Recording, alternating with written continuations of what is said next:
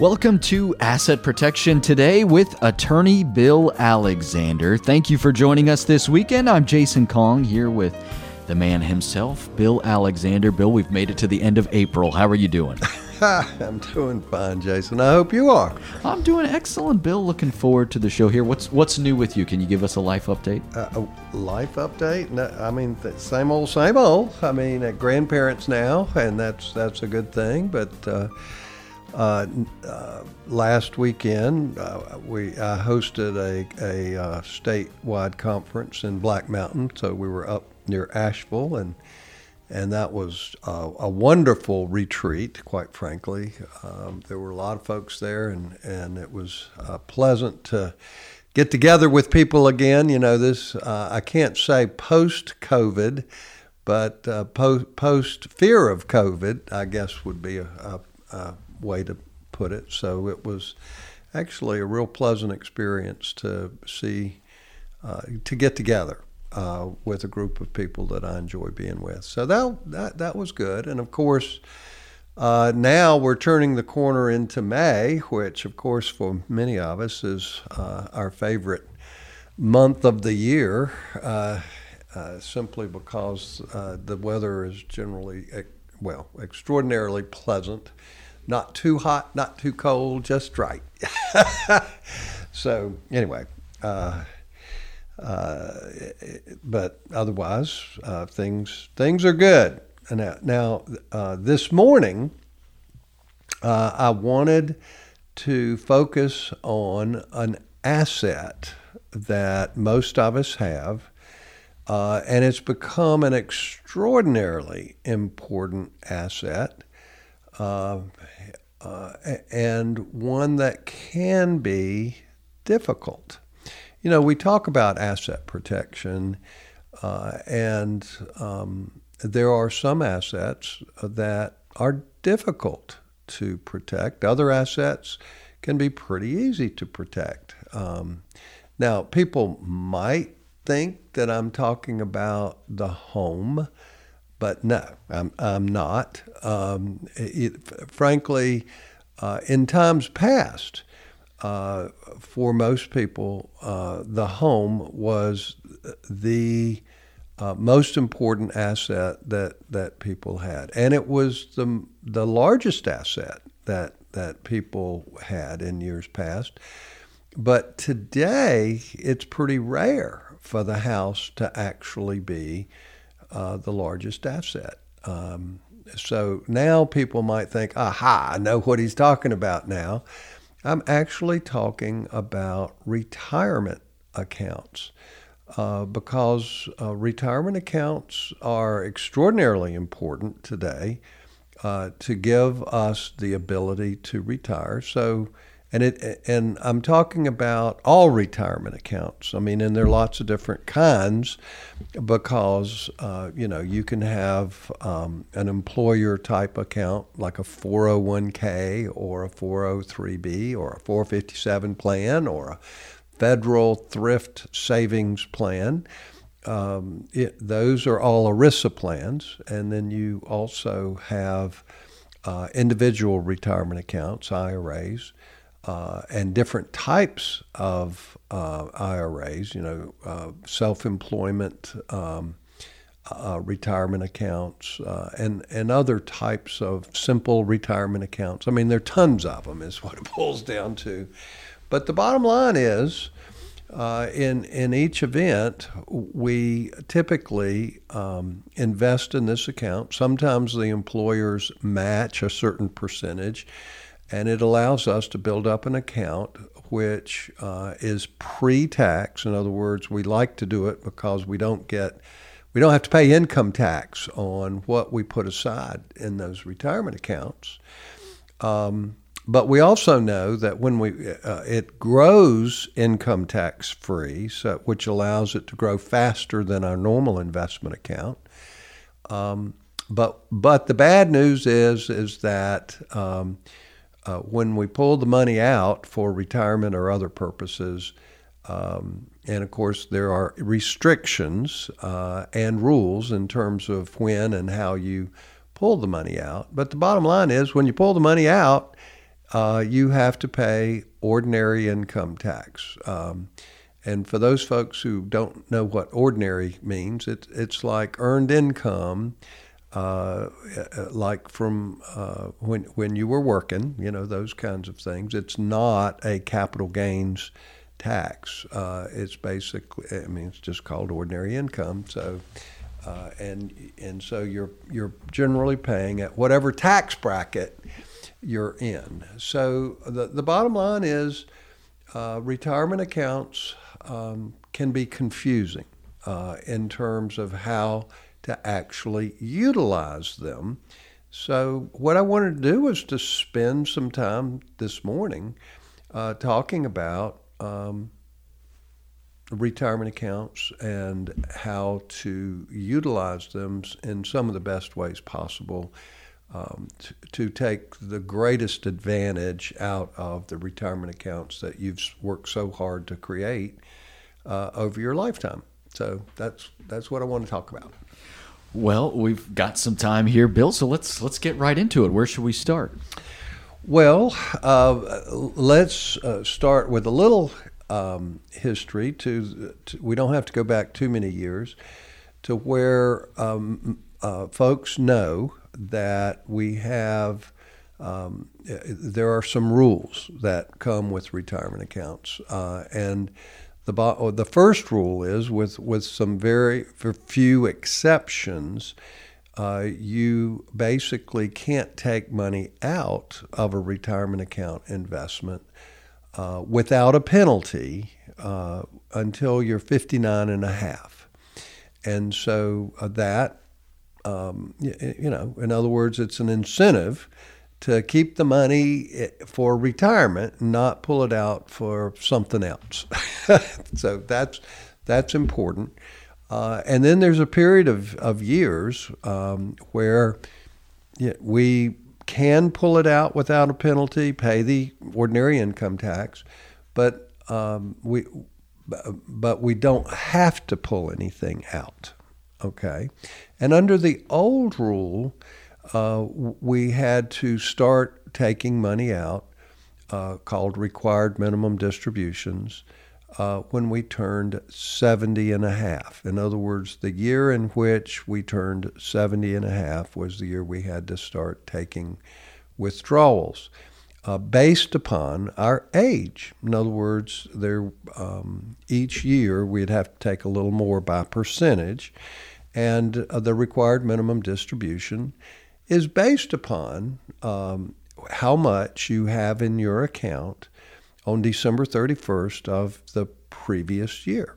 So, in other words, to determine if I have a required distribution, then I look at my age and what was in my retirement account. And if I'm looking for my required distribution this year, 2023, then I look at the amount of money in the account on December 31st of 2022. And while that is important for folks, and then it's like, okay, how old am I going to be this year in 2023? And for good or bad, for me, that's 72. So there's a percentage. Now, actually, I don't have a required distribution this year because they moved the age from 70 and a half to 72. But then, guess what? Last year, they changed it again to 73. So my first required distribution won't be this year. It'll be next year.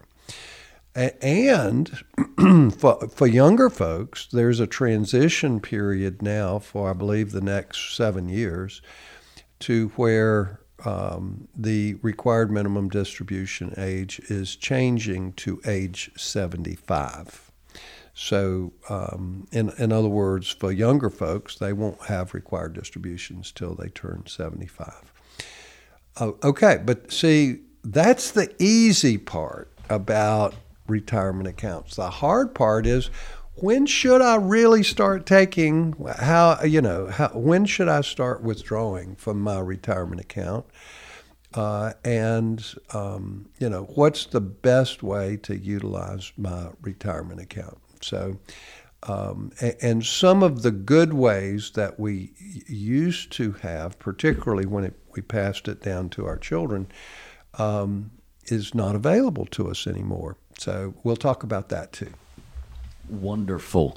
If you want to schedule some time to speak with Bill, go to WGALaw.com. That's Bill's website. From there, you can, again, schedule some time to speak with him. You can find information about Bill's free webinars if you want to learn more about asset protection and trust planning, or if you want to learn more about long-term care assistance. This is a wonderful free opportunity for you. Bill does 2 webinars the second Wednesday of every month. The next set of webinars is happening on Wednesday, May 10th.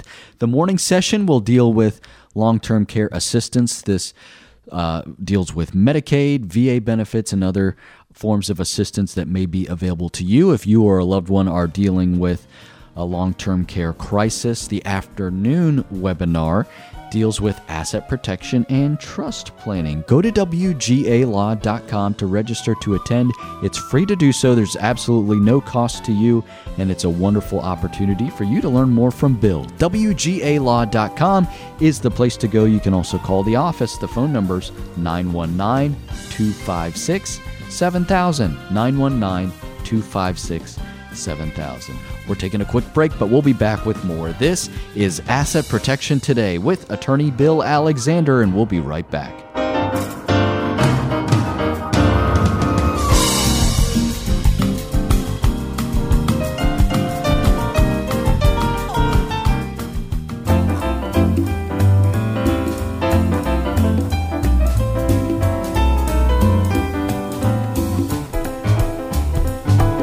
Welcome back to Asset Protection Today with attorney Bill Alexander. Go to WGALaw.com to learn more about Bill. Find out more about his webinars as well. WGALaw.com. Click on the seminars button at the top of the page if you want to learn more about long-term care assistance or asset protection and trust planning. WGALaw.com. I'm Jason Kong. He is attorney Bill Alexander, and right now, we're talking about retirement accounts, which is often our largest asset, Bill, and we've sort of gone over the how, and now we're going to, I guess, get into a discussion of the when it comes to distributions from our retirement accounts. Well, exactly. Part of asset protection, quite frankly, is guess what? People don't like paying taxes. And I mean taxes of any sort. But here we're talking primarily about income tax. Now, we also should put into the conversation that for folks who have very large retirement accounts and very large estates where they might have a taxable estate, then you also have to understand that retirement accounts can be not as valuable as people think. And of course, keep in mind that the estate tax exemption is coming down in 3 years. And in 2026, we're not going to have these ultra high estate tax exemptions anymore. The exemption's coming down to a little over $6 million. Now, that's a lot of money, and most of us don't have an estate that large, but there's actually a good number of folks out there who are likely to have estates that are higher than that. So this is a warning for those folks, because the fact is those most people who have a large estate also have a large retirement account, and that's where the bugaboo is for those folks. And why is that a bugaboo? Well, it's like this. Let's say that you have an $8 million estate, and let's just assume that the exemption is $6 million, so you're $2 million over the exemption. Well, the estate tax, when it comes back, will be 55%.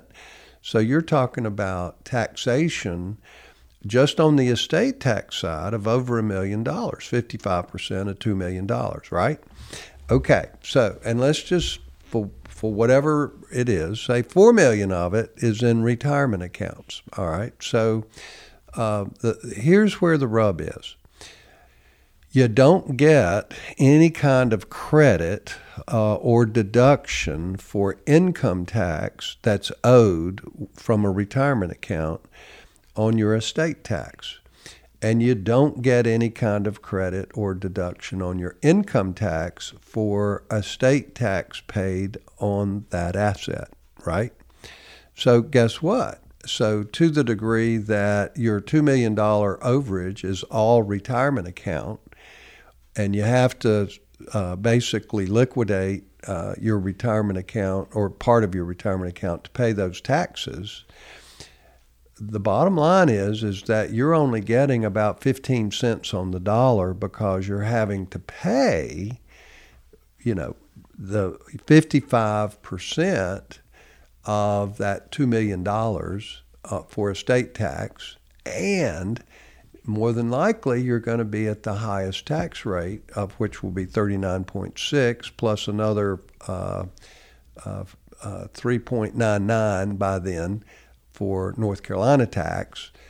And you're being taxed on the same dollars. You're not, like I said, there's no credit or deduction for either one. So, and I don't mean to confuse folks, and I probably already have, but the bottom line is, the point is, if you have a taxable estate and you're paying income tax because you have retirement accounts in order to pay the taxes, you get very little money out of those dollars to pay the tax. And so it's like, okay, what are we going to do?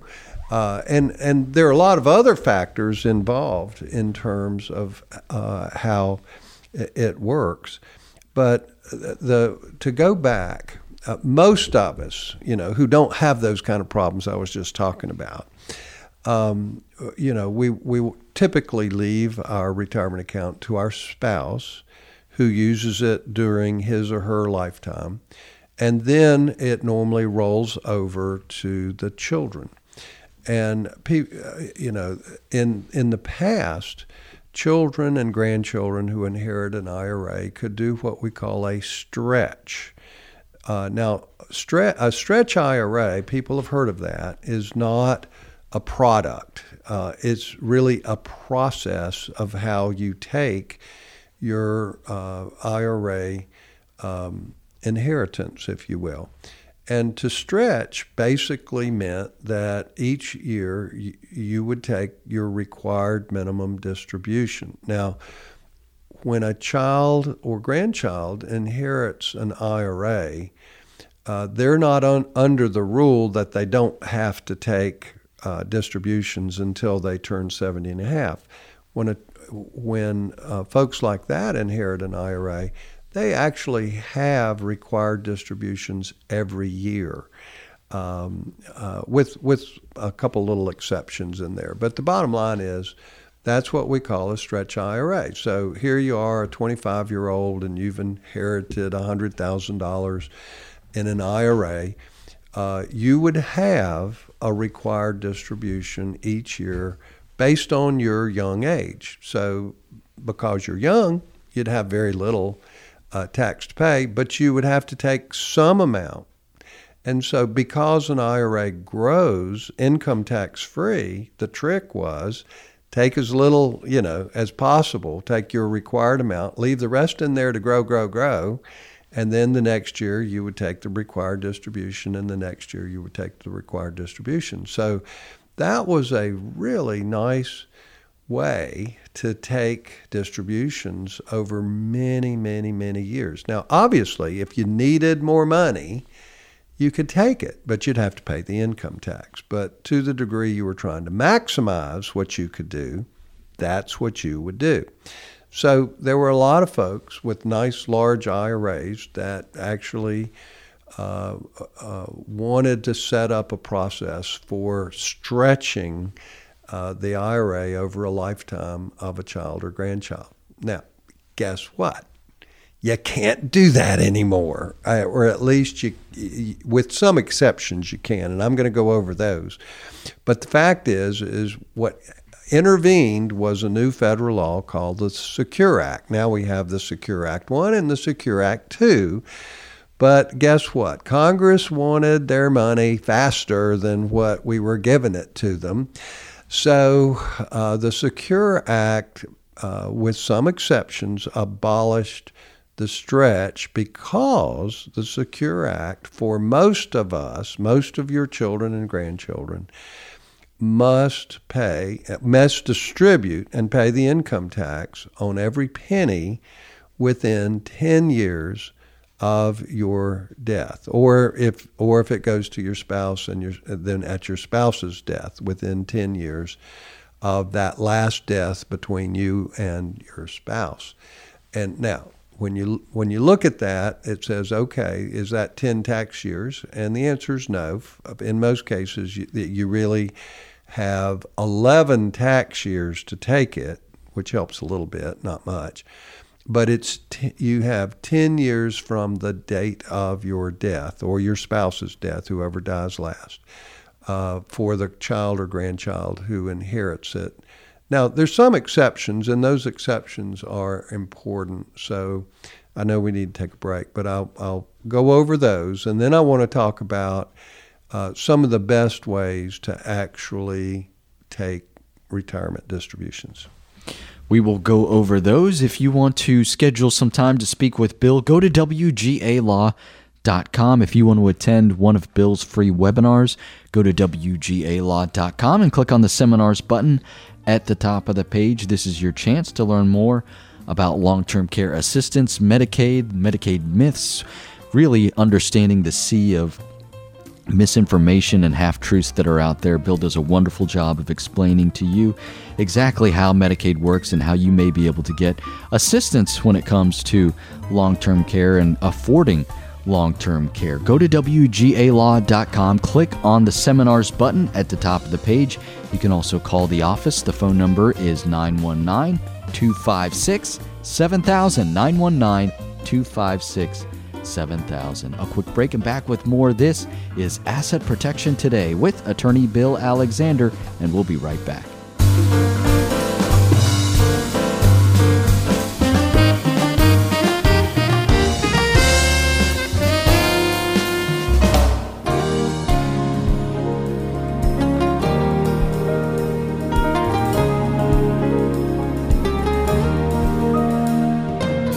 Listening to Asset Protection Today with attorney Bill Alexander. Learn more about Bill at WGALaw.com. WGALaw.com is also where you can go to register for Bill's free webinars. Learn more about asset protection and trust planning, as well as long-term care assistance, Medicaid, VA benefits. Go to WGALaw.com and click on the seminars button at the top of the page to learn more. I'm Jason Kong here with Bill Alexander, and we're talking about retirement accounts, which is often our largest asset. And Bill, when it comes to distributions, there's a careful dance we have to do to make sure that we're not penalizing ourselves in the form of income tax. Exactly. All right. So what are the exceptions to the 10-year distribution rule? Well, the first exception is important, is your spouse. So upon your death, if your spouse receives your retirement account, the rules are exactly the same as they have been forever, and that is that your spouse can roll it over to their own IRA, but the bottom line is that they don't have the 10-year rule. They have a rule that's based on their life expectancy. And so those rules have not changed. Another exception that is a delayed exception, if you will, is if your retirement account is inherited by a minor child or grandchild. So, for instance, let's say that you leave $100,000 to your grandchild who is 10 years old. Well, you know, obviously a 10-year-old is a minor child. And so the rule is that they don't have to take distributions until they reach the age of majority, which, okay, so what's the age of majority? Would that be 18? It is. It's 18. So, and there's a little exception to that rule as well. So it's like, when does the 10-year rule begin? Well, for, let's say, for a person who's not in college or the like, then it would be on the 10-year rule would start on their 18th birthday. But there's an exception if a person is in a specified course of education, then they can not be under the 10-year rule, but until they finish that course of education. However, they can't stay in school forever. The exception ends when they turn 26, even if they're still in school until they're 30. It basically gives folks who are in school a little more leverage on the 10-year rule. So that's helpful. But so folks need to know at least that there's an exception if somebody's in a normal course of study, full-time, all that good stuff, so that the 10-year rule doesn't apply to them. But of course, let's say if somebody is in a full-time situation and then drops out or reduces their time or whatever, and they don't meet the test anymore, then their 10-year rule attaches right then and there. So what are the other exceptions? Well, a disabled or chronically ill person who inherits an IRA, whether they're young or old, they don't have the 10-year rule. And a trust for the benefit of a person who is disabled or chronically ill. Now, they still have required distributions, but it's under the what we all call the old stretch rules. You know, in other words, they don't have the 10-year rule, but they still have required distributions each year, and that's important for folks to know. And of course, this, those are the exceptions to the 10-year rules, and actually, I think there's one or two other exceptions as well. But those are the major exceptions. That makes a difference on that. Okay, so do we have time to move on? Okay, well, one of the things that I think is really important in terms of tax and financial planning has to do with Social Security elections and as how that relates to your retirement account. Well, the biggest mistake that most people make, and now there are exceptions to that most people make, is taking Social Security early, taking it at age 62. And this is true whether you're the breadwinner for the family or whether you're the spouse. Either way, you know, taking it early results in a lifetime penalty, so that you're going to receive less than what your account would otherwise show. And there are lots and lots of folks out there who said, oh, Social Security is going to go away. I better get it while I can. I'm going to take it at 62. And I would just tell you that those folks are making the worst financial mistake in their lifetime. There are reasons for taking it early. And of course, what are those two reasons? The two reasons that folks should consider taking Social Security early would be, number one, you have no money and you're starving. Okay, but you have this account that from which you can pull money. So that's a reason for taking Social Security early.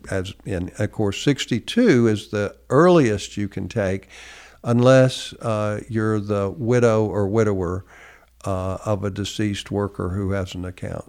Then you can take Social Security at age 60. But whether you should or not, again, depends on other circumstances. And a lot of it depends on, whether you're married, whether you're single, whether you have more than one account from which you can draw on, and which accounts you should draw on, and the like. But what's the other reason that you might take Social Security early? Because you have some dreaded disease and your life expectancy is shorter than a normal life expectancy. Because quite frankly, whenever you take Social Security, it's how to maximize it. It is a gamble based on when you die. And the good news is we have no clue when we're going to die. But, if you are suffering from certain dreaded conditions, which would include, heart failure, serious cancers. I think every cancer is serious, but some are worse than others, depending, you know what I'm saying. Type 1 diabetes is another indicator. Obviously, if you have bad habits like smoking, and other bad habits. That's not the only one, but, a bad lifestyle, let's just put it that way. And we know who we are. So, but those folks might take early, but whether they should take as early as 62 or not might depend upon their retirement account. Okay, so let's go to a normal person. Good lifestyle, you eat right, you get exercise, you're not aware of anything bad going on with your health, other than we're getting a little older. Well, the fact is that most of us, if we're in good health when we turn 65, our life expectancy table tells us that most of us will live into our mid to late 80s. And of course, you can look at family history too. And if that's the case, delaying to potentially age 70, which is the last age. In other words, everyone should take by age 70. And the fact is that folks in good health who don't actually need the money to live on should in fact delay till age 70. So. What is, here's where I want to talk about retirement accounts because, all right, let's say you have a $500,000 retirement account, but you're thinking, well, I'm in good health, life is good, but should I go ahead and take Social Security at 65 when I have to go on Medicare? Should I wait till my full retirement age of 67, or should I wait until age 70? Well, if you run the numbers, and you can always get help to do this, but typically for the great majority of folks, the best way to go is to draw from your retirement account. Now, I'm assuming you're already retired. You've decided to retire. But so the question is, do I take Social Security or do I take money out of my retirement account to live on and draw Social Security later? Well, the numbers tell you you're better off taking out of your retirement account and delaying your Social Security because every year you delay your Social Security, you get an automatic increase of 8%. Now, you ask your financial advisor if they can guarantee you 8% per year every year. And there's not a one out there that can do that because that's not going to happen. So the point is that's a pretty good deal from Social Security for delaying if you're in good health and you have a retirement account you can draw from to do that. So the numbers work in many different ways. Number one, while you're doing that, you're drawing down your retirement account. So guess what that means? It means when you have to start taking required minimum distributions, you're going to have less of a required distribution. And that's helpful on your income taxes as well. So that's just something to think about. Now, I've got a couple other ideas that I want to share with you this morning that I think you might be interested in. Wonderful. We will get to those. Don't forget, go to WGALaw.com to register for Bill's free webinars. The next set of webinars is happening on Wednesday, May 10th. Learn more about long-term care assistance, Medicaid, VA benefits, and other forms of financial assistance that may be available to you if you're dealing with a long-term care crisis. You can also learn more about asset protection and trust planning. There's no cost to attend. It's free to do so. Just a wonderful educational opportunity for you, and you can enjoy it from the comfort of your own home. Go to WGALaw.com. Click on the seminars button at the top of the page. We're taking a quick break, but we'll be right back. This is Asset Protection Today with attorney Bill Alexander, and we'll be back after this.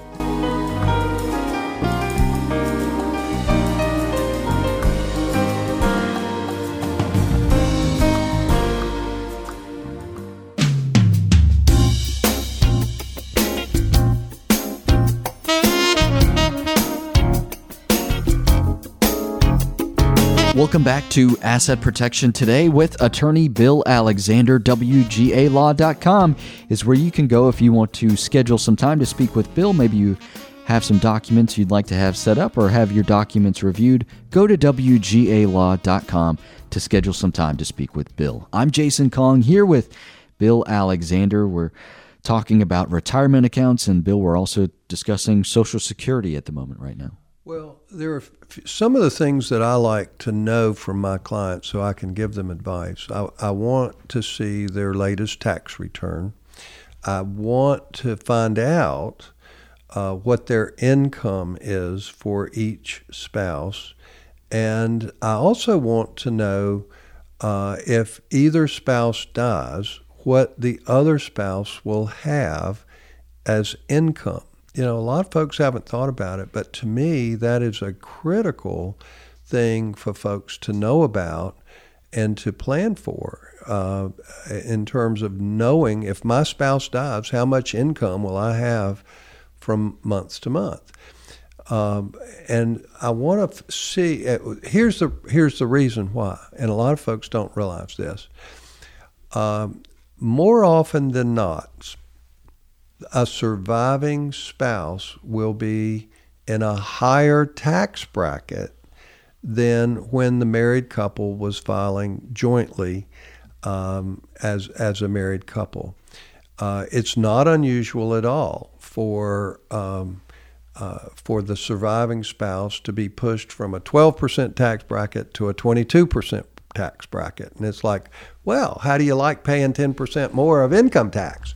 Well, are there ways that you can reduce that possibility? Well, you have to understand that typically, guess who inherits the retirement account? The spouse. And guess what? The required minimum distributions are typically just as high or higher than they were the year before. Now, that's not always true if the spouse is younger, if you're lucky enough, you know. So, but the fact is that oftentimes the spouse is in a higher tax bracket. And so one of the things that I like to do is, while folks are married, is to look and see how much room is in the tax bracket they're in. Because oftentimes with the standard deduction and all that, oftentimes families will be in a 12% tax bracket, but they're paying very little tax. And what I mean by that is the fact that they may have no taxable income because of the standard deduction, or very little. You know, maybe they only have $20,000 of taxable income, but there's $60,000 or $70,000 of room inside that tax bracket before they get pushed into a higher tax bracket.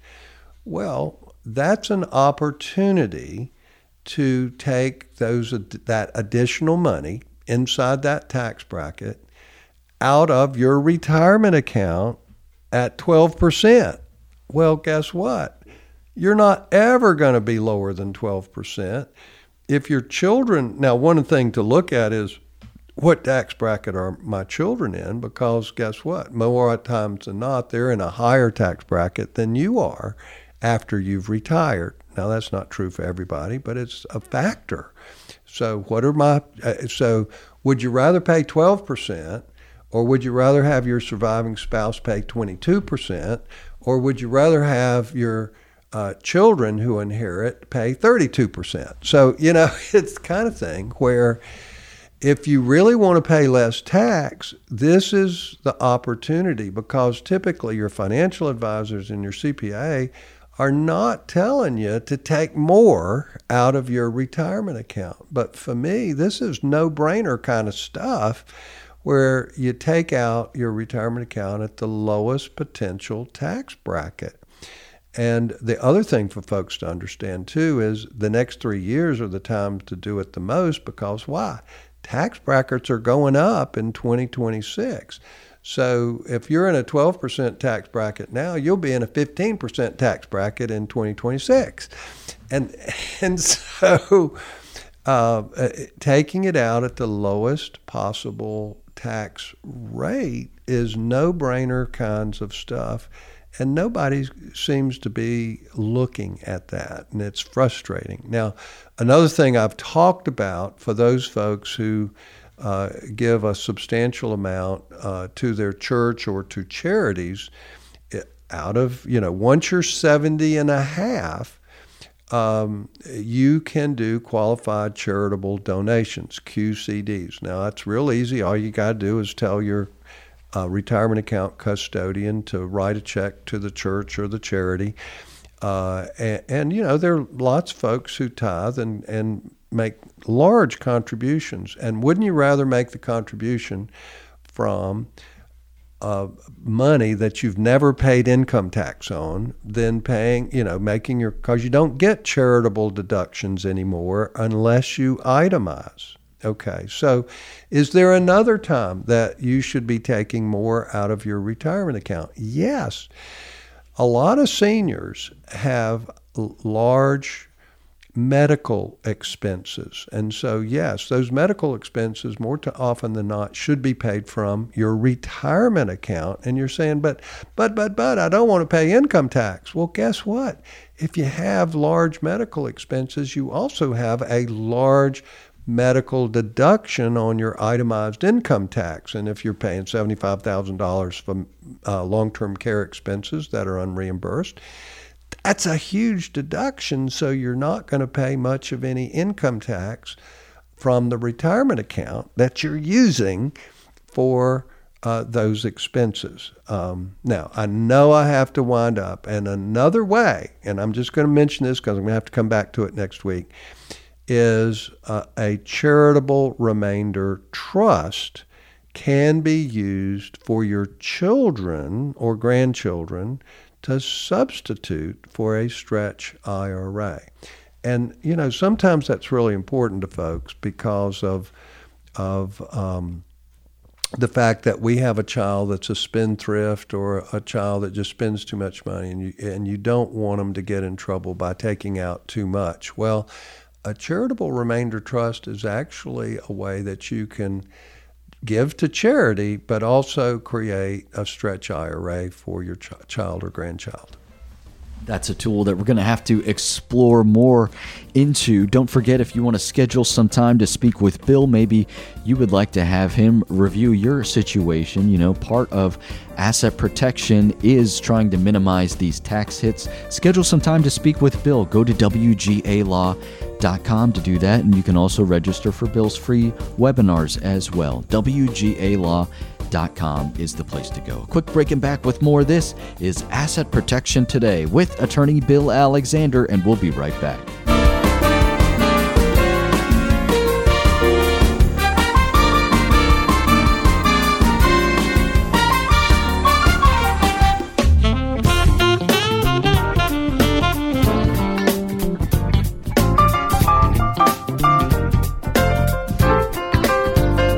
This is Asset Protection Today with attorney Bill Alexander. We're going to have to dive into charitable remainder trust next week. We hope you will join us for that. Don't forget, you can go to WGALaw.com to register for Bill's free webinars happening on Wednesday, May 10th. Learn more about Medicaid, VA benefits, and long-term care assistance, as well as asset protection and trust planning at WGALaw.com. Click on the seminars button at the top of the page. Call the office at 919-256-7000.